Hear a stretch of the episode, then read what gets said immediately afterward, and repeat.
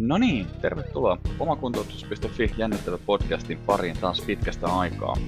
Taas äänessä meikäläinen eli Jukka Aho ja tänäänkin meillä on vieraita tuolla. Nythän tässä on pidetty pientä taukoa meidän podcastista, mutta tämän meidän podcast Hiljaiselon taustalla ei ole ollut yhtään mitään dramaattista, ei sen enempää eikä vähempääkään kuin muut kiireet siis. Ää, tässä syksyn aikana niin me ollaan tota, omakuntoutus.fi tendinopatia-koulutusta päivitetty. Sinne on lisätty ää, noin neljä tuntia uutta materiaalia, jotenka siellä on nyt tarjolla meillä entistäkin laajempi ja entistäkin parempi koulutus. Mitä me ollaan sinne lisätty, niin päivitetty vähän uuden evidenssin mukaiseksi sitä meidän kokonaisuutta ja vähän muokattu sitten myöskin järjestystä siellä meidän asiakkailta tai teiltä saadun palautteen mukaisesti. Eli se on vähän loogisemmassa järjestyksessä nyt ja sen lisäksi sinne on lisätty case-esimerkkejä, joita on myöskin toivottu, niitä sieltä nyt löytyy. Siellä on meidän esimerkki vaivoista eli plantarifaskiitista, akillesjännekivusta ja sitten tuosta tenniskyynärpäästä jokaisesta kaksi esimerkkiä. Ja nämä keissit käydään läpi sitten aika seikkakohtaisesti, että mitä siellä on löytynyt ja mitä siellä on lähdetty tekemään, että mistä saa sitten kuvaa meidän touhuista. Sen lisäksi yksi iso osa, mitä me ollaan lisätty tähän koulutukseen, niin on tähän voimaharjoittelun perusteita vähän fysioterapeuttisesta näkökulmasta. Se on noin tunti 45 minuuttia kestoltaan oleva tämmöinen Voisi ehkä sanoa, että pintaraapasu tähän voimavalmennuksen maailmaan, mutta toivon mukaan kaikille fysioterapeuteille avulias ja hyödyllinen osa myöskin.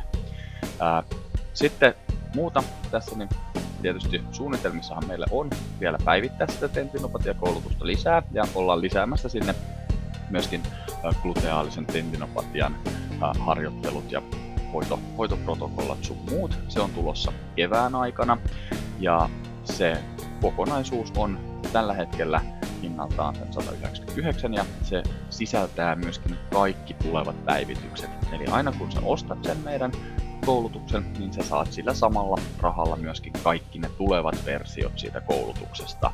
Eli mitään tämmöisiä lisäkustannuksia siitä ei tule sitä mukaan, kun me päivitetään ja jos niitä päivitettyjä juttuja sitten haluaa itsellensä käyttöön. Mutta eiköhän tässä nyt tämmöinen mainosturina riitä ja päästään aiheeseen ja nyt meillä on tänään aiheena ergonomia, ryhti ja vieraana meillä on Jussi Kurronen. Nauttikaa podcastista ja laittakaa meille palautetta ihan mistä vaan aiheesta. No niin, tervetuloa kuuntelemaan taas omakuntoutus.fi jännettävää podcastia. Ja tämän kerran aihe meillä on hyvinkin polarisoiva ja päivän vieras on sohassut tätä pesää kerran tai kaksi, tai kuten itse omin sanoin kirjoitti, niin ampui fysioterapian pyhää lehmää. Päivän aihe on siis ryhti ja ergonomia, ja vieraana meillä on Lappeenrannan paroni ja fysioterapeuttisarjan komeimmat viikset omaava herrasmies niin Jussi Kurronen, a.k.a. Mr. Umpov. Tervetuloa Jussi. Kiitos. Viiksistä ehkä sen voi lisätä, että ne on tosi ikävät tuon kirurgisen maskin kanssa pitää kahdeksan tuntia, joten viikset on toistaiseksi hyllyllä, mutta heti kun korona on selätetty, niin viikset tekee kyllä paluun. Joo, mä katoinkin tässä, että sä oot huomattavasti siistitty versio tästä Dalista, mikä me ollaan tunnettu tai saatu nähdä tässä pitkä Joo, aikaa. tähän on puht- puhtaasti käytännölliset syyt. Mutta mä tykkäsin siitä, kun sä olit kuitenkin piirtänyt ne sun viikset siihen maskiin, maskiin tuossa taannoin. Kyllä, ja sitähän voisi tehdä toki vieläkin, joskin se olisi valehtelua asiakkaille, kun niitä ei tosiaan enää ole. Kahdeksan tuntia, kun hengittää tuommoiseen maskiin, niin ne on sellaiset limaset sen päivän päätteeksi, niistä oli pakko luopua. se voi olla jo, että se ei ole se maski se kaikkein paras, paras yhdistelmä ton viiksien kanssa. Mutta Jussi, sulla on varmaan niin monella on muodostunut susta niin jonkunlainen mielipide, koska sä oot somessakin aika aktiivinen ja sä oot Facebookiinkin perustanut tämän kuntoutusalan ammattilaiset ryhmän, mutta tota, haluatko ihan itsekin kertoa vähän siitä, että kuka sä oot, mitä sä teet ja mitä ihmisten pitäisi susta suurin piirtein tietää? Joo, no tota, ennen kaikkea minä itseni ehkä enemmänkin isänä, rakastavana avomiehenä ehkä jonkinlaisena hupiukkona, ja sitten vasta, vasta niiden jälkeen tulee sitten fysioterapeutti. Ja, ja tota, mulla on ehkä tavoitteena, ja tahallaan kärjistänkin useasti asioita, kun niistä keskustellaan, keskustellaan netissä, koska on vähän sitä mieltä, että semmoinen puolipillainen höttö, niin se ei oikein jää kenenkään mieleen, eikä se herätä minkäännäköistä niinku keskustelua. Ja siitä, että onko se oikea vai väärä tapa, niin siitä varmasti löytyy monia mielipiteitä ja ka- kaikilla on omaansa. Ja tyyli on tämä. Mun mielestä on viime aikoina ehkä ollut vähän vähemmän aktiivinen kuin joskus aikaisemmin, mutta, mutta tota, kyllä sieltä aina silloin tällä vielä jotakin löytyy sanottavaa. Onko sinulla ote alkanut lipsumaan? No emme ehkä sanoisi ote, mutta enemmänkin se huumori on ehkä nostanut ton rähinen tilalle, niin, niin ottanut vähän siitä, siitä osuutta, niin siinä mielessä ehkä vähän vähemmän osallistun semmoisiin aggressiivissävytteisiin keskusteluihin. Mm. No se on kyllä totta toikin kanssa, nykyään tuntuu, että jos sulla on käytännössä pelkästään vaan faktapohjasta viestiä välitettävänä, niin se on aika tuollainen hajuton ja mauton. Ja itsekin olen paljon huomannut esimerkiksi sitä, että, että miten meilläkin eh, omakuntoutuksen tai sitten Mind to Movementin osalta, niin, niin siellä monesti sellaiset tekstit tai, tai postaukset, missä on enemmän niin omiin mielipiteisiin ja tämmöisiin pohjautuvaa se tarina kontra se, että ne olisi faktaa, niin ne on usein sellaisia, mitkä on paljon suositumpia ja kiinnostaa ihmisiä enemmän. Se on välillä vähän ehkä ajattelu jopa turhauttavanakin sen, että porukkaa kiinnostaa se, että mitä mulla on, mikä mun mielipide on asiasta mieluummin kuin se, että, että mitä siitä tiedetään. Joo, kyllä mä oon huomannut ihan saman tuossa somessa, että, tota, että se, että vaikka olisi kuin hyvä tutkimus ja kuin mielenkiintoinen aihe ja vaikka kuin siististi se referoi, niin se kuitenkin kiinnostaa vähemmän ihmisiä kuin se, että, että jos on jotain niin kuin värikästä omaa mielipidettä tarjottavan. Joo, ja toikinhan on sitten kans semmoinen, mikä näkyy, näkyy meidän alalla vähän välillä niin kuin positiivisessa mielessä ja välillä vähän niin kuin huonossakin, huonossakin mielessä sitten, että se ei aina ehkä sitten kaikki se sisältö, mitä somessakin mihin törmää, niin välttämättä sitten ihan kauhean hyvin edusta sitä todellista tilannetta.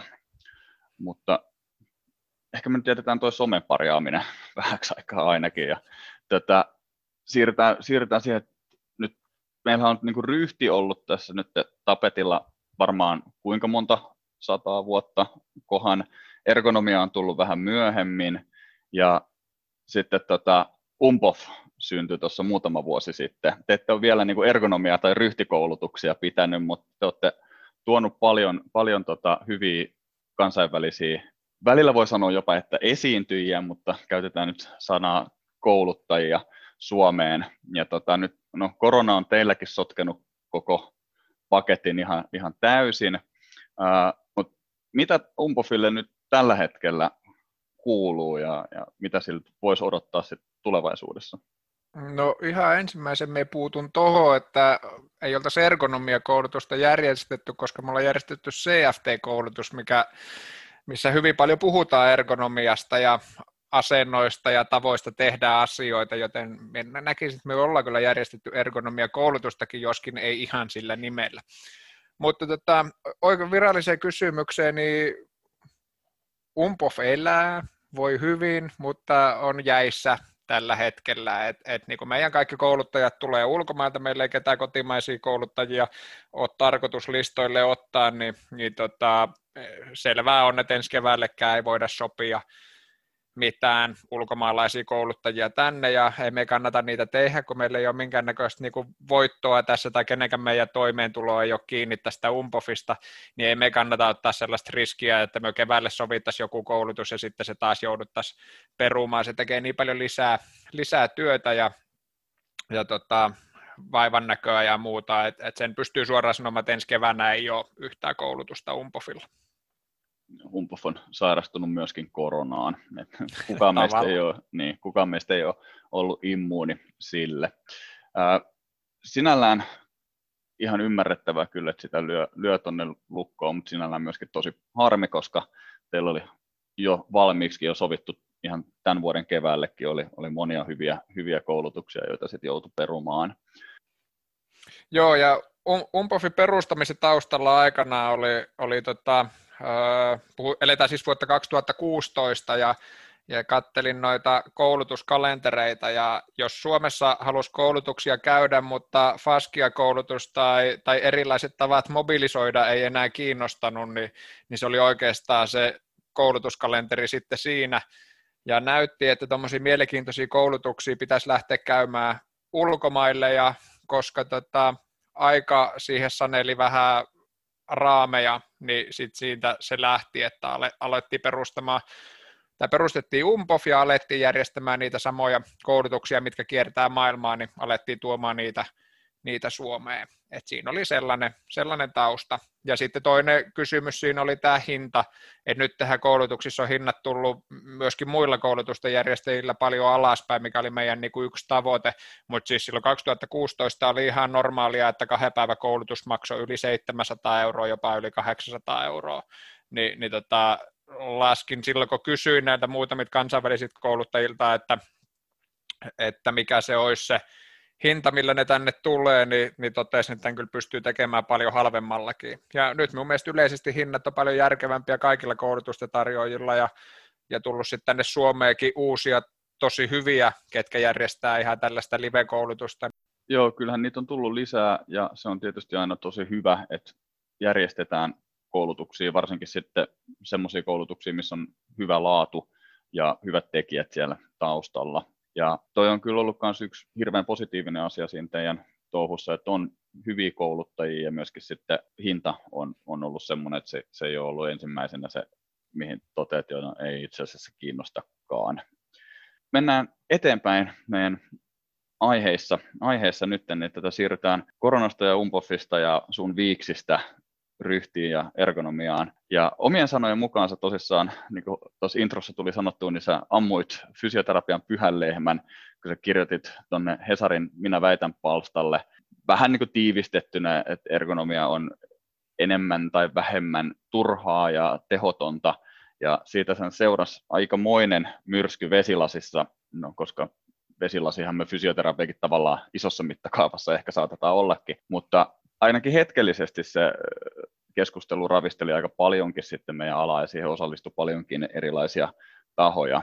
Tota, mitä mieltä saat ergonomiasta nyt? Ja pitäisikö meidän ihan ekana perustella, tai ei perustella, vaan määritellä nyt vähän se, että mitä, me, mitä, mitä nyt tässä podcastissa, kun me sanotaan ergonomia, niin mitä me sillä tarkoitetaan? Joo, no tässä ja näissä muissa ulostuloissa, mitä on itse tämän aiheen tiimoilta tehnyt, niin me puhun puhtaasti näistä asennon ohjaamis interventioista, kuinka nostaa, kuinka istua, kuinka seisoa, kuinka pitää hartioita töissä, niin rajataan se tähän, eikä oteta noita organisatorisia ja johtamiseen liittyviä tekijöitä mukaan nyt tähän keskusteluun lainkaan. Mm. Ja kysymys tuosta, että, että mitä mieltä nyt on siitä Hesarin tekstistä. Tästä ei itse asiassa ole kauan, kun luin sen viimeksi läpi. Sitä ennen en ollut lukenut sitä varmaan kahteen vuoteen, mutta, tota, mutta minun mielestä edelleenkin ajatukset on suurin piirtein samat, mitkä oli siinä Hesarin, Hesarin tekstissä, eikä se iso kuva ole siitä mitenkään muuttunut, ja kimmoke sen tekemiselle oli se, kun mun mielestä se niin kuin ergonomiaan liittyvä tieto ei edes ollut mitenkään uutta. Et kyllähän sitä oli niin kuin ollut tiedossa, näitä tutkimuksia oli tehty, systemaattisia katsauksia siitä, että miten tämmöiset asennohjausinterventiot auttaa vähentämään kipuja ja töissä poissaoloja, ja ne, niissä kaikissa on sama, että et ei auta vähentämään, niin sen takia otin Hesariin yhteyttä ja, ja pyysin, että olisiko tämä semmoinen aihe, mistä voisi Hesarin tasoiseen ja, ja ison levikin lehteen kirjoittaa ja puhua. Ja tiesin, että siitä nousee ammattipiireissä hälinä taustalla, ja sen tueksi sitten kirjoitin tämän blogitekstin Ammun fysioterapian pyhä lehmää, ja sinne oli sitten tehnyt lähdeviitteet, koska Hesarihan siitä voi tehdä mitään lähdeviitteitä ei se ole sen tyyppinen lehti, mihin laitettaisiin jokainen tieteellinen artikkeli sen jutun taustaksi. Toimittaja oli niitä kysynyt, että onko tämä niinku totta, mitä siellä puhut, ja sille oli niitä lähteitä antanut, mutta kun niitä ei sinne lehteen tuu, niin sen tueksi sitten tein tämän, missä jokainen voi tarkastaa itse ne lähteet ja tehdä omat johtopäätökset aiheesta. Ja tuo pyhän lehmän ampuminen, niin se on ehkä sitä minulle vähän tyypillistä kärjistämistä, Mutta tota, kyllä minut suoraan sanottuna yllätti, että, että minkälainen keskusteluryöppy siitä silloin kaksi vuotta sitten, vähän reilu, kaksi ja puoli vuotta sitten lähti liikkeelle, kun aihe, mikä on, oli mun mielestä silloin ja on edelleenkin niin kuin suht koht selvä, niin, niin, tota, niin se oli kyllä vähän outoa.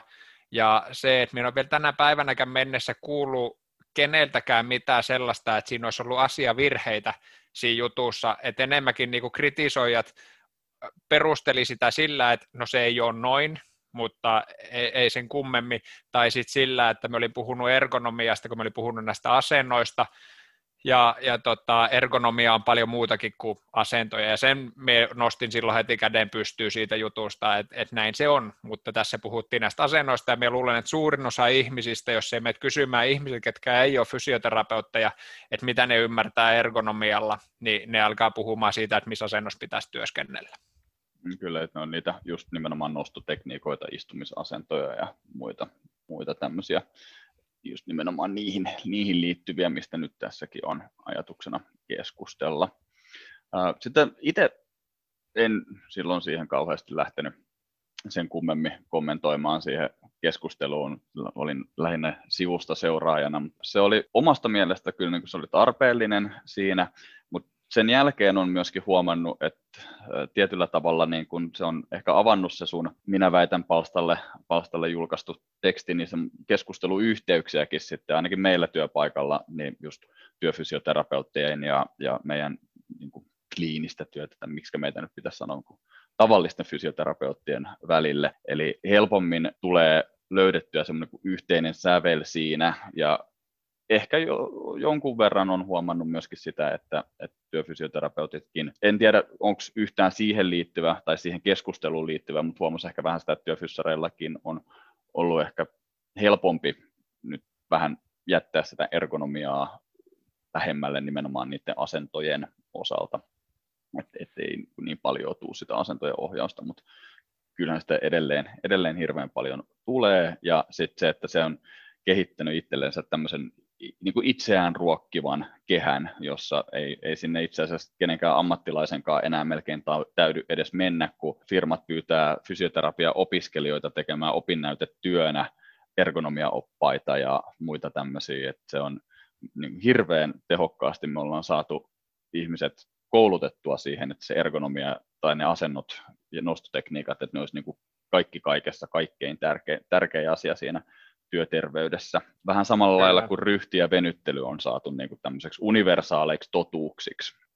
Kyllä. Me on samaa mieltä, että se Hesarin juttu, niin näin jälkikäteenkin ajateltuna, niin, niin se aiheutti paljon hyvää ja nythän tulee paljon muitakin, ei se todellakaan ole jäänyt viimeiseksi, eikä pelkästään minun ulostuloiksi näistä, että, että mitä tämä ergonomia oikeastaan on ja onko siitä mitään hyötyä vai ei.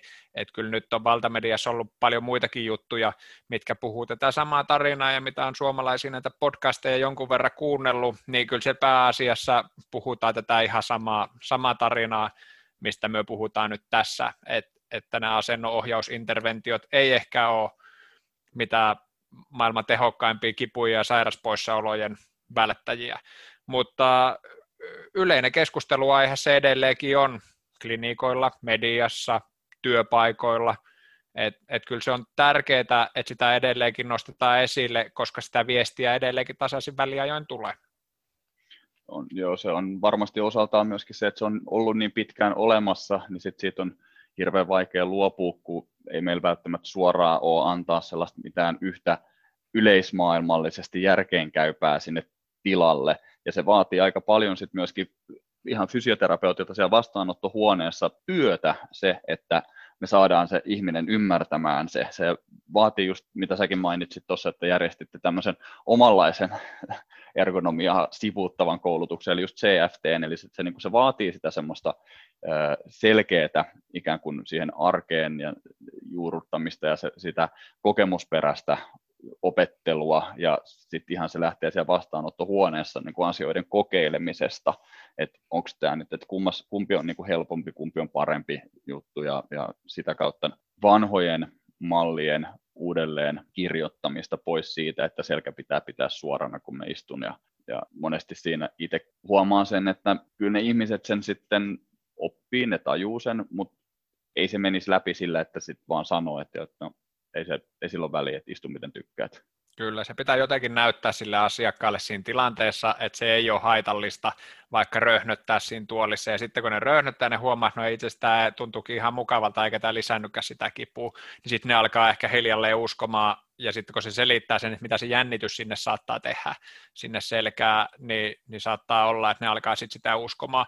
Mutta isot laivat kääntyy hitaasti, että ei tästä tarvitse mennä kuin 30 vuotta taaksepäin, niin selkäkipu suositeltiin sän, sänkylepoa, ja toivottavasti meillä ei enää ole fysioterapeutteja tai lääkäreitä, ketkä selkäkipuu suosittelee sän, sänkylepoa hoidoksi. Ja kyllä tämäkin asia tästä muuttuu, kun jaksetaan aiheesta aktiivisesti keskustella. Juurikin näin. Ja varmasti siinä muutos on alkanut ja pidemmän aikaakin sitten, koska jos mä nyt ihan hatusta vedettynä tai väärin muistan, niin ei, ihan näitä ensimmäisiä isompia meta-analyysejä taitaa olla jo niin kymmenen vuoden takaa, missä on huomattu, että ei, ei se nyt ollutkaan niin autuaaksi tekevä asia. Uh, Mutta jos me nyt lähdetään siitä, että se, okay, että se ergonomia tai tarkemmin siis näiden just ergonomisten asento- ja nostotekniikka-interventioiden tehokkuus niin kuin niiden vaivojen ennaltaehkäisyssä tai hoidossa, niin ei ole ihan niin tehokasta kuin mitä on uskottu tai yleisesti uskotaan. Ja vähintäänkin voi sanoa, että se on kyseenalaista, niin mistä meillä sitten niinku olisi näyttöä siinä, että ne auttaisi ennaltaehkäisemään tai No otetaan ekaksi se ennaltaehkäisypuoli, koska sitähän aika pitkälle se ergonomiankin peruste on, että se ennaltaehkäisee. Niin jos ei se ole ergonomia, niin mistä meillä sitten on näyttöä, että miten me saadaan ennaltaehkäistyä niitä toimistotyöläisten vaikka selkävaivoja? Joo, no jos puhtaasti työn antajan näkökulmasta niin kun mietitään, että mihin sen kannattaa ne, ne rahat sijoittaa, niin meistä suomalaiset 11 prosenttia aikuisista liikkuu terveysliikuntasuositusten mukaan riittävästi. Ja samaan aikaan ei, ei nukuta riittävästi, meidän ajanhallinta on vähän mitä on sekä töissä että vapaa-ajalla, ja, ja sitten töissä vaaditaan koko ajan enemmän, niin, niin ehkä se sieltä kautta enemmänkin sel, selviäisi se, että mihin sitä kannattaa laittaa sitä rahaa. Ja no me tein nopean googletuksen joku aika sitten, että kallein työtuoli, mitä me sieltä löysin, oli niin kuin nopealla googlauksella oli 1940 euroa. Ja designin ystävänä niin me ymmärtäisin tämän, jos tämä olisi vaikka joku sata vuotta vanha design-tuoli, mikä maksaa kaksi tonnia, niin se olisi ihan jees, mutta nämä hirvitykset, niin, niin tota, nämä, nämä ei valitettavasti sitä ole, mutta jos työnantaja laittaa 1940 euroa työtuoli, niin sillä saisi neljän vuoden kuntosalikortin esimerkiksi 30 kertaa personal trainerin kanssa harjoittelua tai 25 kertaa yksilöfysioterapiaa. Ja kaikki niistä auttaa sen asiakkaan kipujen kanssa enemmän kuin se työtuoli. Eli, eli kyllä minun mielestä noihin toimistotö, toimistotarvikkeisiin rahan laittaminen, niin se on rahan hukkaa ja ne ergonomiset toimistoratkaisut ei oikeastaan perustu mihinkään. Ja toi Smartum tarjosi vuonna 2019 työntekijöille kolme tuntia viikossa työajalla sai harrastaa liikuntaa, niin sen vuoden aikana sairaspoissaolot laski 18 prosenttia ja samaan aikaan se työn tuottavuus kasvoi. Eli jos tukee sitä ihmistä jotenkin vähän monipuolisemmin kuin sillä tuolilla ja pöydällä, niin, niin siitä kautta minun mielestä selviää se, että, että tota, miten niitä sairauspoissaoloja voisi sitten ennaltaehkäistä ja vähentää. Joo, ja tässä tullaan myös siihen, että me ollaan hirveän tehokkaasti niin kuin luotu, luotu siitä niin asennosta se paha puu, ja sitten me ollaan luotu hirveä järjestelmä vahtikoiria haukkumaan sitä yhtä puuta, mutta se on niin kuin väärä puu. Ja se todellinen ongelma siinä on se, että ei, ei niin kuin välttämättä ei liikuta etuliikevariabiliteettia, me, me luodaan niin tämmöistä liikeköyhyyttä sen sijaan, että me luota sitä liikerikkautta. Ja sitten pahimmassa tapauksessa tämä ihminen, joka on jo valmiiksi paikallaan, niin se menee, menee fysioterapiaan tai hierojalle tai mille tahansa vastaanottajalle, joka sitten menee sanomaan sille, että joo, että ei sitä selkää saa pyöristää tai liikuttaa, että se pitää pitää tässä näin. En jaksa uskoa, että se auttaa yhtään ketään ihmistä eteenpäin siinä, vaan nimenomaan se, että saadaan sitä liikettä sinne. Ja ei se ongelma ei ole käytännössä se, että mitä sä teet, vaan se on isompi ongelma on se, että mitä sä et tee. Eli jos sä istut, se ei yksistään ole ongelma, mutta sit, jos sä istut ja sä et liiku ja sä et vaihtele niitä asentoja, niin sitten me tuodaan se ongelma paljon isommaksi, tai luodaan isompi ongelma siitä. Ja nyt ulkoen muista, mutta muistaakseni olisiko ollut silleen, että jos sä istut kahdeksan tuntia päivässä, niin se vaati keskiväärin, oliko 45 minuuttia viisi kertaa viikossa kohtuu raskasta liikuntaa, että me saadaan kumottua niitä tiettyjä negatiivisia vaikutuksia, mitä se istuminen taas meille luo. Niin tässä valossa ihan jo pelkästään terveysliikuntasuosituksien noudattaminen niille minimiarvoille ei edes vielä välttämättä riitä, vaan meidän pitäisi pystyä liikkumaan ehkä jopa vähän enemmän, jos me istutaan paikallaan valtaosa siitä meidän, tai käytännössä koko se työ, työaika terveysliikuntasuosituksetkin on vähän hauskoja silleen, että kun siinäkin se on suositus, niin jotenkin siitä suosituksen tavallaan tämmöisestä minimiarvosta on tullut se tavoitearvo, että tämän, tähän meidän pitää pystyä, tämä on meidän tavoite, vaan tavoitehan pitäisi olla siellä korkeammalla. Kyllä, ja yleistä on se, että, että joku, kuka tekee vaikka raskasta työtä, niin ilmoittaa, että, tota, että me joo, me nostelen töissä näin ja näin paljon niin kuin päivässä kiloja ja, ja teen tätä ja tätä, mutta tosiasia on se, että semmoista, kenellä on niin raskas työ, niin niitä pitäisi olla sitten niin ihan hemmetin aktiivisia noin niin kuin muuten, koska se työn kuormitus ei saisi olla lähelläkään sitä maksimisuoritusta. Mikä sinun kehon ja elimistön kapasiteetti on suoriutua, koska jos olet töissä jatkuvasti siihen niin kuin kapasiteetin ylärajoilla, niin silloin se et ikinä palaudu siitä, se koko ajan ylikuormitat sitä kroppaa ja se ilmoittaa sitten ennen mitä myöhemmin jollain kivulla. Eli mitä fyysisempi työ on, niin sitä enemmän pitäisi olla aktiivinen myöskin vapaa-ajalla ja, ja huolehtia siitä, että se työkuorma ei ole lähelläkään sitä maksimisuorituskykyä, minne ihminen kykenee. No just näin. Eli jos, jos me mennään sellaisella koko aika lähellä sitä maksimia, niin ei, ei, meillä ei niin kuin ole sitä reserviä siellä. Sitten jos yksi, kaksi tuleekin tilanne, että, että sä oot duunissa, alkaa aikataulut paukkumaan, sun pitääkin sen kahdeksan tunnin sijaan tehdäkin kymmenen tuntia, mutta sulla ei ole sitä reserviä siellä olemassa, nimenomaan suorituskykyreserviä, niin ei, ei, ei se, se ei ole hirveän hyödyllinen yhtälö siitä, sit kuitenkaan. Eli jos tuossa nyt miettii sitä, että mihin, mihin niin kuin, tälleen niin kuin organisaatioiden tai työnantajan kannattaisi panostaa, niin se olisi just nimenomaan tämän, näiden työn, työntekijöiden kannustamista sinne liikuntaan. Ja tavallaan samallahan tästä tulee nyt vastattua myöskin siihen, että mikä se, mistä meillä on niin kuin ennaltaehkäisyn kannalta paras näyttö yksilötasolla. Se on se niinkin, ty, niinkin tylsä ja niinkin, niinkin selvä vastaus kuin elintavat, uni, liikunta. Joo, jos me ihan puhtaasti näytön valosta katsotaan näitä niin kuin, tota, ergonomia-tutkimuksia mielellään, ja me on tästä monen ergonomia-ihmisenkin kanssa keskustellut, varsinkin silloin pari vuotta sitten keskustelin vähän enemmänkin, ja törmäsi tosi useasti niin argumenttiin, että, että joo, mutta kun ei tota voi tutkia, niin kyllä me nyt ollaan luotu tässä meidänkin alalla paljon vaikeampiakin tutkimusasetelmia kuin se, että katsoo, että onko jollain ergonomisella interventiolla vaikutusta vai ei. Ja jos me katsotaan puhtaasti tätä niin kuin ergonomia-tutkimusta, niin, niin suoraan sanottuna niin se on täynnä ihan karseita tutkimusta, ja kun siitä kuoritaan se paska pois, niin jäljelle jää se, mikä näyttää, että se ei vaikuta. Siitä on useampi Kokren katsaus tehty, kaikki samoilla tuloksilla, ei vaikutusta. Ja, ja sitten jos me katsotaan vaikka tällaista, että työpaikalla tapahtuva hartia-niska voimaharjoittelu, niin yllättäen sillä on sitten vaikutus, eli se vähensi Joo. näiden ihmisten kipuja ja sairaspoissaoloja. Eli kyllä ne pitää niistä mööpeleistä laittaa se katse jonnekin ihan muualle kuin siihen, että mikä se asento on sitä töitä tehdessä. Ja jos me puht- aletaan miettimään, että mikä näiden ergonomisten ratkaisuiden vaikutus sitten on, niin me itse asiassa, jos en olisi yhtään yllättynyt, jos tutkimus näyttäisi, että, että, että ne minne hankitaan enemmän tämmöisiä niin kuin tukevia penkkejä ja tuoleja ja nostettavia pöytiä ja, ja että, että missä kaikki olisi niin, kuin niin ergonomisesti niin sanotusti täydellistä kuin voi olla, niin minä olisi lainkaan yllättynyt, että siellä olisi enemmän näitä kipuja, koska se luo sille ihmiselle sitä mielikuvaa, että se keho tarvii jotain tällaista niin kuin tuentaa, milloin niiden tavallaan kyky selvitä siinä ja muuttuvissa olosuhteissa niin laskee.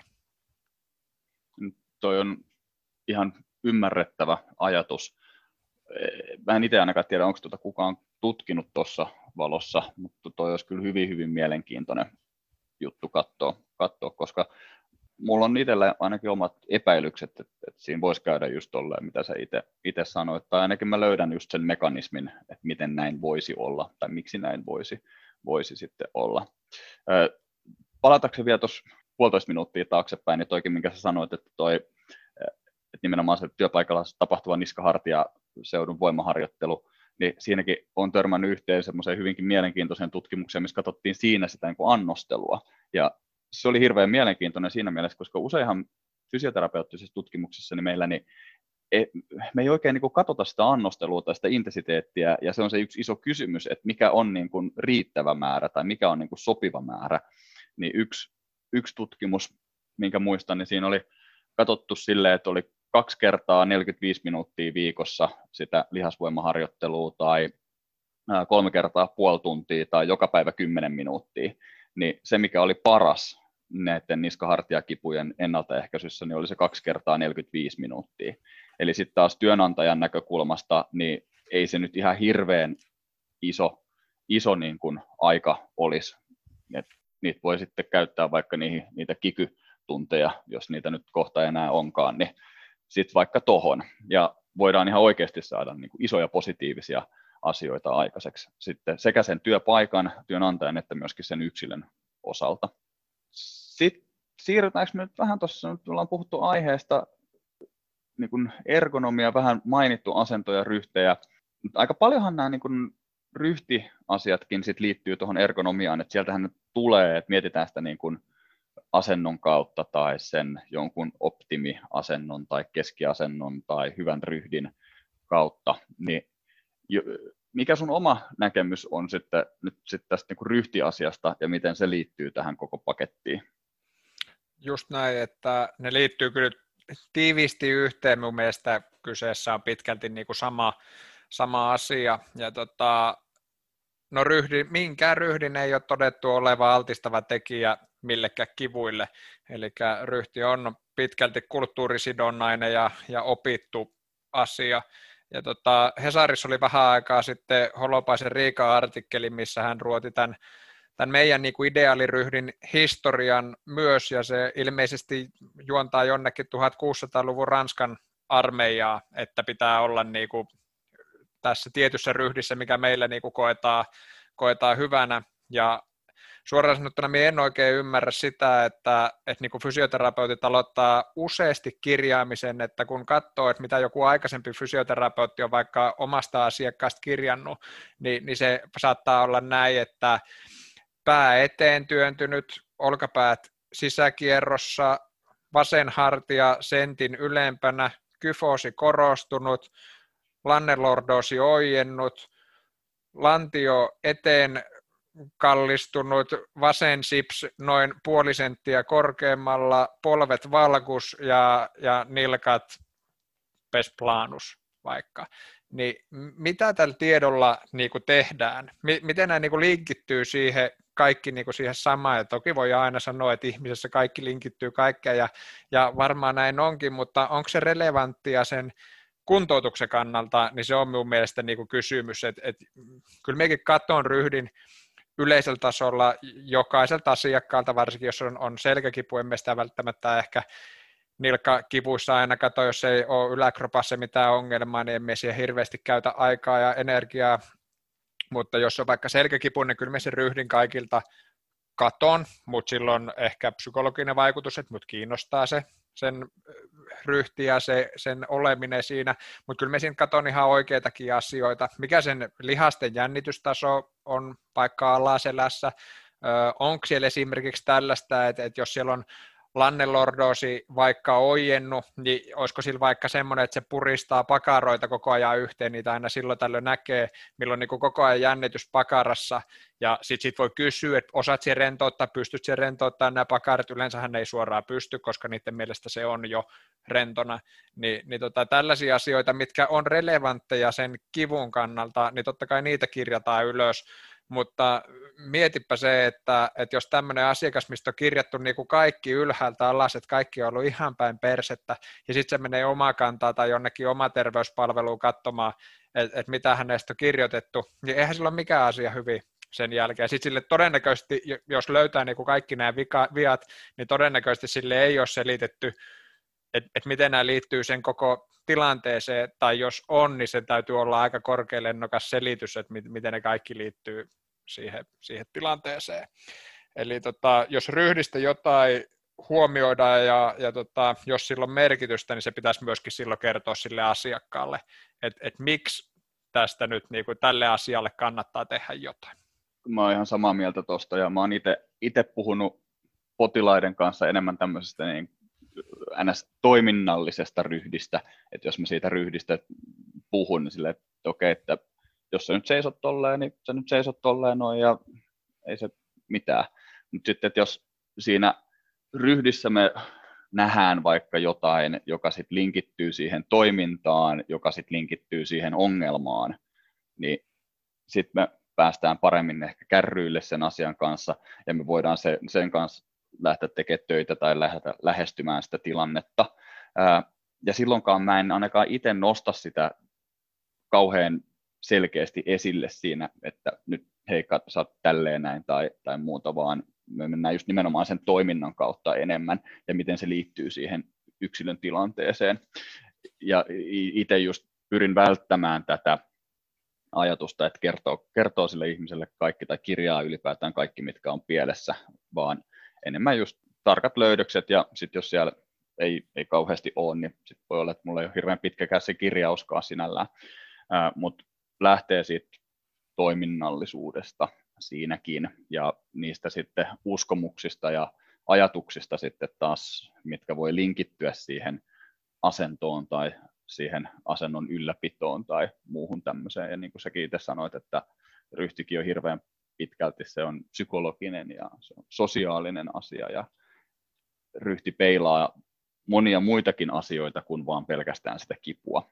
Ja yksi jännä nyt tässä nyt tuli mieleen, niin myöskin se, mikä on mun mielestä aina yhtä kivaa, on se, että miettii, että, että ihmisistä otetaan röntgenkuvia ja niiden lannerangan pieniä taivutuksia lausutaan tai ne tulee fysioterapiaa ja niillä on se selkä kipeä ja sitten niiden ryhtiä arvioidaan pilkun tarkasti ja missään vaiheessa kenellekään ei ole tullut mieleen sitten ehkä se, että se voi näyttää vähän hassulta, jos silloin on kipeä se selkä. Kyllä, ja sitten tuosta mennään takaspäin taas näihin ergonomia-asioihin, ja sanoit itse siitä, että työpaikat ottaa niin vaikka fysioterapia-opiskelijoita tämmöistä ergonomia-neuvontaa ja muuta, niin niihin yleensä, mitä itse on kuullut, niihin liittyy sitten se, että, että siellä katsotaan myöskin se ryhti, ja muistaakseni fysioterapiakoulu aika itsekin kävi jossain työpaikalla tekemässä näitä ryhtimittauksia, niin ryhtiä ei pitäisi tarkkailla kivuttomilta ihmisiltä lainkaan, koska ei ole mitään näyttöä siitä, että se aiheuttaa ongelmia, ei ole mitään näyttöä siitä, että se johtaa ongelmiin, niin ei me, ihmiset on eri asentoisia, erinäköisiä, eri mallisia, niillä on erilainen mieliala ja ne on harrastanut eri lajeja, niin niillä on kaikille vähän erilaiset ryhdit. Eli kivuttomille ihmisille minkäännäköisiä ryhtitarkastuksia ei pitäisi tehdä mun mielestä lainkaan. Ja me on itse tehnyt aikanaan kymmenen vuotta sitten vähän vajaa aloittelevana fysioterapeutin tämmöisiä niin kuin junnuurheilijoiden lihastasapainokartoituksia. Ja, ja si, siinä katsottiin kaikilta näiltä junnareilta, mitkä tuli, tuli testiin, niin katsottiin myöskin ryhti niin jos tässä tätä nyt kuuntelee sellaiset henkilöt, nämä saattaa olla jo sen ikäisiä, että saattaa olla niin kuin itse fysioterapiakoulussa tai valmistunut fysioterapeutiksi tai muuten vaan sattuu tätä kuuntelemaan, niin me pyydän anteeksi teiltä, teiltä kaikilta. Luultavasti teidän ryhti oli ihan ok, vaikka me kirjoitin sinne, että lantio anteriorisesti tiltannut ja hartiat edessä ja oikein mikään muukaan asia ei siinä ollut hyvin, niin anteeksi, tuskin teillä onneksi siitä on mitään suurempia ongelmia tullut, tai, tai voihan se olla, milloin on sitten suurempi anteeksi pyynnön paikka. Vilpitön anteeksi pyyntö. Mä en mä usko, että kukaan Jussi kuuntelee meitä, että kaikuu kuuroille korville. Aivan. Mutta onhan toikin jo toi koko niinku ryhdin arviointi ja muut. Jos me mietitään vanhan kansan viisauksia, niin suora selkä, notkoselkä, pitkä selkä, lyhyt selkä, vinoselkä, kierroselkä, savolainen, kaikilla pitäisi olla selkä kipeä. Koko ajan. Ihan koko ajan. Ja jos se niin kuin ryhti tai se asento liittyisi suoraan siihen kipuun, niin tässä on sitten myöskin se vaarallinen noidankehä, että jos se asento säilyy, niin miksi se selkäkipukaan poistuisi. Mutta sitten taas toisaalta, olisiko skolioosin, virallisen lievän skolioosin diagnoosin vaaditaan muistaakseni 10 asteen kobin kulma, muistankohan oikein. Ja meillä on tämmöistä populaatiotasosta dataa siitä, että lievästä skolioosista kärsivillä ihmisillä ei ole yhtään sen enempää selkäkipuja kuin normaaliväestöllä. Ei sillä, että ne skoliootikotkaan olisi jotain niin kuin epänormaalia väestöä, mutta jos tämmöinen niin kuin 10 asteen muutos siinä rangan asennossa ei riitä aiheuttamaan minkäänlaista tämmöistä systemaattista selkäkipua, niin se, että jos siellä nyt on sentin sipsi ylempänä tai lavan alakärki alempana tai muuta, niin en jaksa uskoa, että sekään nyt välttämättä on mikään ihan hirveän merkittävä riskitekijä yhtään kenellekään, eikä se näytön mukaan olekaan. Ja sitten edelleen tullaan siihen, että jos sillä ihmisellä on jo sillä tutkimushetkellä se selkä kipeä, niin mitä jos se asento on sellainen sen takia, että se on kipeä? Kyllä. Ryhdistä ollaan saatu aika iso aihe kokonaisuudessaan ja sitä hirveän paljon monet ihmiset myöskin vastaanotoillakin suomii ja haukkuu itteensä, itteensä sitten, että ryhti on huono, enkä ole muistanut venytellä ja eikä toi ergonomiakaan ole hirveän hyvä, niin mitä sä itse sanot näille ihmisille? No tota, Mä sanoisin, että, että voin sanoa samaa, että kyllä mun ergonomia, mulla on yleensä aika huono ryhti tai istuma-asento silloin, kun me haastattelen asiakasta. No, jos se tulee ensimmäistä kertaa, niin silloin me yleensä vähän skarppaan, niin koska kaikki sosiaaliset tekijät ja muuta, mutta, tota, mutta me itse istun tuolissa yleensä aika röhnöttäen tai niin sanotusti huonossa ryhdissä, enkä ikinä käytä venyttelyä aikaa, enkä itse asiassa muutenkaan hirveästi kiinnitä ryhtiin huomiota, niin kyllä mä niille sanon, että tota, et, et mun mielestä se ei selitä sitä koko tilannetta, koska minulla on nuo kaikki samat, mitkä se listasit äsken, ja minun selkä ei ole kipeä. Joo, se on about samoja käytän itsekin, ja sitten myöskin välillä, välillä toteen, että, että jos tuosta vaikka venyttelystä tai sitten niistä ryhdin tarkasteluista, että, että onhan se vähän tuommoista ostos TV-kamaa, että lupaa paljon ja antaa vähän. Ja jos asiakas sitten alkaa silleen, että, että minä aina istun siellä töissäkin niin, niin kuin huonossa asennossa ja näin, niin kyllä me sitten kysyn, että kauas olet istunut siinä huonossa asennossa ja sitten se alkaa siitä kertoa, että no on hänellä on semmoinen oma tapa, minkä se on tehnyt sinne niin, että, että on ottanut sinne pallin sinne pöydän alle ja sitten on vähän silleen niin kuin takanojaavassa asennossa ja, ja tota, näin. Ja sitten me kysyn, niin kuin, että okei, että no onko se mukava se asento no on se aika mukava. Niin sitten me voi sanoa, niin kun, no työpisteestä tiedetään sen verran, että sen täytyy olla, olla mukava. Et silloin se ergonomisesti on lu, lu, luultavasti hyvä, jos siinä on ihan mukava olla. Eli mun mielestä se ei liity siihen itse ongelmaan. Eli työpisteen ergonomisuudessa tullaan tähän samaan, mihin tullaan vaikka sängyssä tai kengissä. Et ainut asia, mitä myös tiedetään, on se, että sen tarvii olla mukava niin fyysisesti kuin psyykkisestikin. Niin, just näin. Jos se on helppoa, luonnollista ja mukavaa se siinä oleminen, niin tarviiko sitä sen pidemmälle oikeastaan miettiäkään. Tietysti helppo, mukava ja luonnollinen, niin siinä on sitten taas se riski, että sit siinä tulee oltua hirveän pitkää paikallaan ja sitten taas toisaalta pitää tiedostaa sekin, että sit, sitä liikuntaa ja liikettäkin me tarvitaan, mutta ei, ei meidän tarvitse tehdä ongelmaa sellaisesta, joka tuntuu niin kuin helpolta ja luonnolliselta siinä. Kyllä, ja useasti kysytään, että minkälainen olisi se hyvä, hyvä työtuoli, niin me yleensä vastaan siihen, että kirkon penkki. Siinä ei kukaan ole kymmentä minuuttia kauemmin pyörimättä välillä, että se on just paras. Niin, kyllä, just näin. Tai sitten tämä myös toinen perinteinen, niin se on se, se, se seuraava tuoli. Se, missä sä istut nyt, on se huonoin. Niin. Nämä on näitä hauskoja, hauskoja muistisääntöjä, että mitä, tai ei oikein mikään muistisääntö ole, mutta tuollaisia Twitterissä viljeltäviä one-linereita, mitkä on hienoja.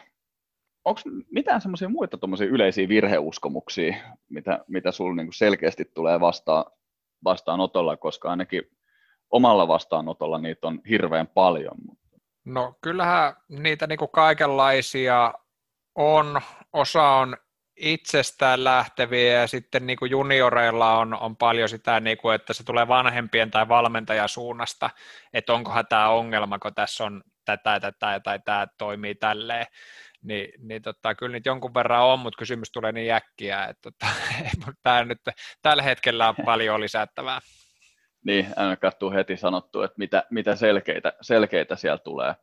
Mutta niitähän niin on, ja sitten toisaalta se, että niistä joistain tarvii kyllä myös päästä eroon, että päästään niin kuin eteenpäin. Tuleeko sinulle itsellä mieleen nyt mitään muuta, mitä tuohon voisi lisäillä? No joo, että saa, saadaan pidettyä noin ergonomia-ihmiset tyytyväisenä ja käsiteltyä asiaa edes niin kuin vähän monipuolisesti, niin, niin, tota, niin kuin alussa puhuttiin, nyt puhutaan puhtaasti näistä asennoista ja, ja niitä on nyt ruodittu, että mitä mieltä minä olen näistä asennohjausinterventioista, mutta ettei menisi nyt ihan pelkästään siihen, niin ergonomiassa on myöskin muita osa-alueita ja muun muassa kognitiivinen ja organisatorinen ergonomia. Ja me tiedetään esimerkiksi selkäkivusta, että työtyytymättömyys on yksi suurimpia riskitekijöitä selkäkivun synnylle ja pitkittymiselle, niin kyllä meidän kannattaa kiinnittää huomiota siihen, ja sekin on ergonomiaa, kun kiinnittää huomiota siihen, miksi siihen työhön ollaan tyytymättömiä, ja siihen sitten ratkaisuiden etsiminen. Ja tota, meillä on jonkun psykologian artikkelin joku aika sitten, tai on siitä jo aikaa, mutta tota, hän kirjoitti tämmöistä locked in ilmiöstä, mikä siis tarkoittaa sitä, että ihminen ei enää löydä niin kuin työstä haastetta tai, tai motivaatiota tehdä sitä ja, ja sitten jää tämmöiseen niin kuin ammatilliseen jumittumisen tilaa. Ja Ruotsissa oltiin tehty 3500 henkilötutkimus tästä aiheesta ja, ja huomattiin, että se liittyy, ketkä kokee tämmöisen locked-in-ilmiön, niin se liittyy kaikkiin epämääräisiin kipuihin, huonoksi koettuun terveydentilaan, huonoksi koettuun terveydentilaan, jaksamishuoliin, niillä on enemmän sairaslomia, ja sitten jos tämä saatiin näiltä henkilöiltä tämä locked-in-ilmiö tai tila purettua, niin ne muuttui sitten taas niin päinvastaiseen suuntaan. Ja, ja tämä on aika mielenkiintoinen niin kuin ergonomian näkökannalta tämä, tämä asia, koska Tällä hetkellä työkuormaa tai työkuormitusta aletaan yleensä miettimään silloin, kun se terveydentila muuttuu jollain mm. tavalla. Jos on, jos on niin kuin fyysinen työ ja, ja tulee jotain tukia liikuntaelin sairauksia niin, tai ongelmia, niin sitä työtähän perinteisesti kevennetään, ja, ja jos on sitten tota, mielenterveyteen tai, tai, tai tällaisiin niin selittämättömiin juttuihin liittyviä, niin työaikaa yleensä lyhennetään ja siinä työstä tehdään niin kuin vähän simppelimpää. Mutta jos se on se ongelma on jo valmiiksi siinä, että, että se työ ei tarjonnut enää haasteita, se oli jo liian simppeliä ja se, se ei, ei enää kokenut motivoivaksi. Ja sitten me helpotetaan sitä niin kuin entisestään, että no tehdään vähän lyhyempää työpäivää ja, ja tota, pikkasen helpommilla tehtävillä, niin jos sä sitä kautta, niin sehän luultavasti pahentaa niiden ihmisten niin kuin asemaa. Ja jos me miettisimme sen vaikka omalle kohdalle, että tulisi tämmöinen niin lock-in-ilmiö, että en enää motivoidu tästä työstä ja tuntuu, että ei niin kuin mitään saa. Ja sitten minulle, me sanoisin työnantajalle, että minulla on vähän kaikkia omituisia kipuja ja, ja tota, tullut näitä sairaspäiviäkin ja, ja tota, vähän mieliala on maassa ja näin, ja sitten se sanoo, että no mut hei, lähde siellä tekemään noita tota, pelkkiä puristusvoimamittauksia tuohon huoneeseen koko päiväksi, niin kyllä minä olisin sen jälkeen, niitä, kun niitä on, muutama tuhat puristusvoimamittausta tehnyt muutaman kuukauden putkeen, niin tota, kyllä minä olisin ihan valmis siinä vaiheessa varmasti niin kuin päättämään päiväni. Niin et, et, et kyllä siinä tarvii niin kuin ergonomiassa miettiä niitä syitä, että miksi ihan tullut, että näitä oireita on, ja sitten koittaa keksiä niin kuin monipuolisia ratkaisuja niihin syihin, mitä siellä taustalla on. Mutta tämä menee tietenkin tästä asennohjaus asiasta vähän sivuun, mutta mielenkiintoinen aihe kuitenkin. Niin, ja sinällään toki, että ei, ei, ei tehdä sitä virhettä, että nyt sanotaan tässä, että ergonomiasta ei tällaisessa asennonohjaus viitekehyksessä ole kauheasti apua, niin ettei tehdä sitä, että otetaan jotain pois tarjoamatta jotain tilalle, niin just tässä nyt on tullut näitä, että, sitä niin kuin liikuntaa, yleistä terveyden niin kuin, ja hyvinvoinnin seurantaa, sitten sitä niin kuin, työmotivaation lisäämistä. Sitten tästä, tämähän nyt niin kuin liittyy myös siihen työmotivaation lisäämiseen ja siihen nimenomaan, että tämmöiseen työn, työn tärkeäksi tekemiseen. Ja siinä myöskin sit tämä, että eihän se monesti se asento tai muu, niin kun se, ei se ole oikein, se on, se on enemmän oiretta kuin syytä, ja sillä, että se ihminen kokee sitä alaselkäkipua vaikka istuessa, niin se harvemmin on sen tuolin syy. Toi Wim Dankarts, just tuo CFT-kurssillahan, sehän käyttää sitä hyvää, hyvää esimerkkiä, mikä on aika kuvaava sinällään, että jos sä venytät sormea ja se tulee kipeäksi siitä sormen venyttämisestä, ja sä oot koko aika, sä oot päivätolkulla venyttänyt sitä sormea, niin ei meitä niin kuin hirveän paljon meitä ei auta niin kuin miettiä sitä, että niin kuin mikä kudos se on siellä, mikä kipeytyy, tai hirveän paljon ei hyödytä se, että miten me saataisiin niin tuettua sitä sormea jollain tavalla, jos se syy on siinä, että sä venytät sitä sormea koko aika hyperekstensioon. Ja jos se syy sille ihmiselle, että sillä on selkä kipeä, niin on joku muu kuin se, että se on se työtuoli semmoinen kuin se on. Tai sitten se, että se niin kuin rakenne on mikä on tai muuta, niin mennään vähän taas niin kuin se väärän puun haukkumiseen kyllä. Kyllä, mutta lähtökohtaisesti tässä ergonomiassa minun mielipide lyhyesti ja ytimekkäästi on, että meidän pitää olla lopetettava ulkoistaminen näitä, tai ongelmien ulkoistaminen näihin helppoihin kaupasta ostettaviin ratkaisuihin. Jos me ollaan fyysisesti ja psyykkisesti huonossa kunnossa, niin kipuepidemia luultavasti kasvaa, ja ennen kaikkea ihmisillä itsellään on vastuu ja mahdollisuus tehdä niille asioille jotakin, ja meidän ammattilaisten tehtävä on tunnistaa niitä tekijöitä ja auttaa niitä ihmisiä pärjäämään niiden tekijöiden kanssa ja tekemään muutoksia niihin. Ammattilainen on tukena ja ihmiselle itsellään on vastuu ja mahdollisuus. Juurikin näin. Kuulostaa hirveän helpolta ja käytäntöön vieminen on vielä helpompaa, eikö niin? Kyllä. Tässä on sitten vähän pohtimista, että aina jokaisen yksilön kohdalla, että, tota, että miten, nämä, miten nämä tehdään, mutta sehän on sitä meidän ammattitaitoa, kun sitä niin paljon aina hehkutetaan, että kuinka hyviä fysioterapeutit on, niin, niin nyt meidän sitten vaan tarvii olla hyviä. Niin, kyllä ei se sen enempää ole. Kun mulla itsellä ainakin se anamneesin keruuvaiheessa alkaa jo se niin potilaan tai sen ihmisen vastuullistaminen, olisiko se oikea sana, että pistetään se ihminen vähän miettimään niitä syitä ja miettimään sitä niin kuin tilannetta siinä. Ja välillä siis ihan yksinkertaisesti se, että jos siltä kysyy, että no miksi sä luulet, että toi sun selkä on kipeä, mistä se kipu kertoo, ei niillä ole mitään hajua.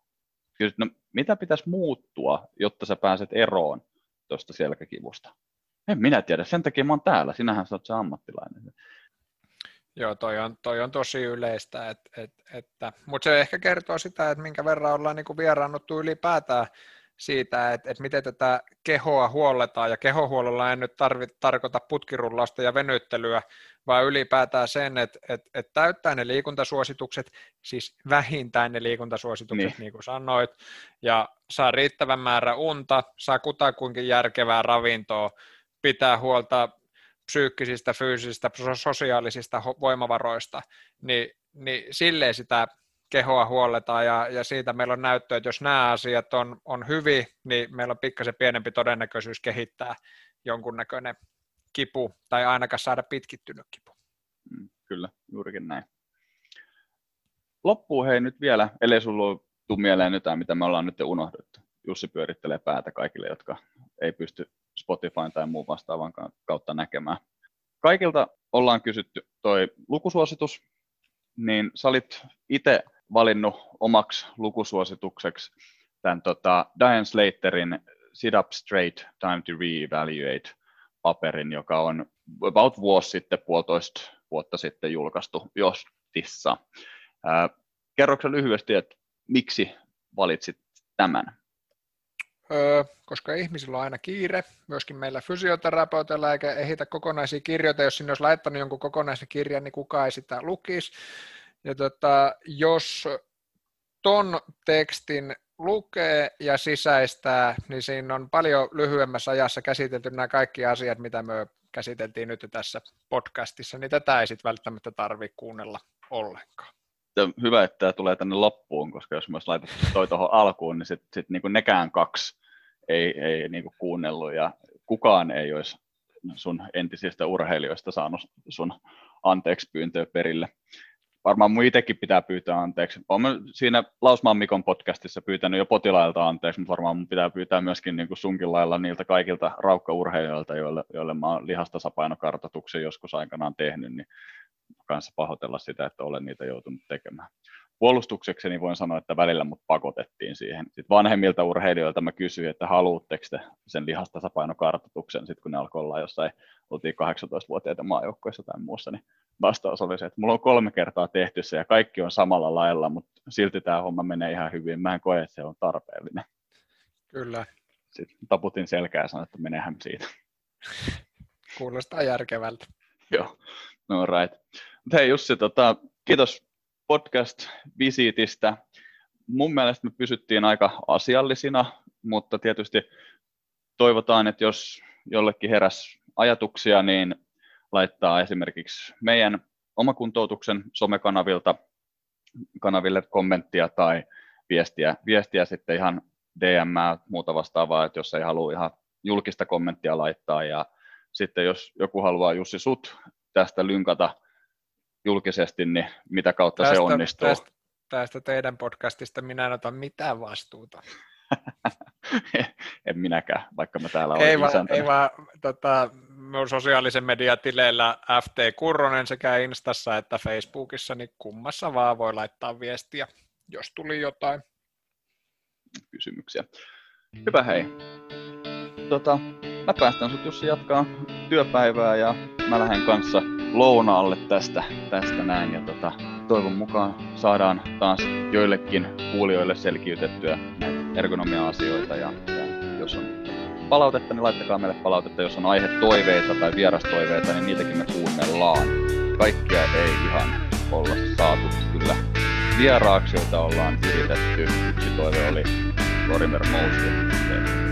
Ei ollut ihan totinen toive, ehdotuksena. Kiitos Jussi. Hyvä, kiitoksia. No moi. Yes, moikka. Tässä oli tämänkertainen jännittävä podcastimme jakso. Minä olen Jukka Aho ja kiitos vielä kerran kuuntelemisesta. Mikäli juttumme kiinnostavat sinua enemmänkin, voit seurata meitä somessa ja nettisivuillamme. Facebookista ja Instagramista löydät meidät nimimerkillä omakuntoutus.fi ja nettisivuillemme pääset navigoitumaan osoitteella www.omakuntoutus.fi. Toivottavasti näemme sinut siellä ja seuraavassa jaksossamme. Kuulemisiin ensi kertaa. Moi moi!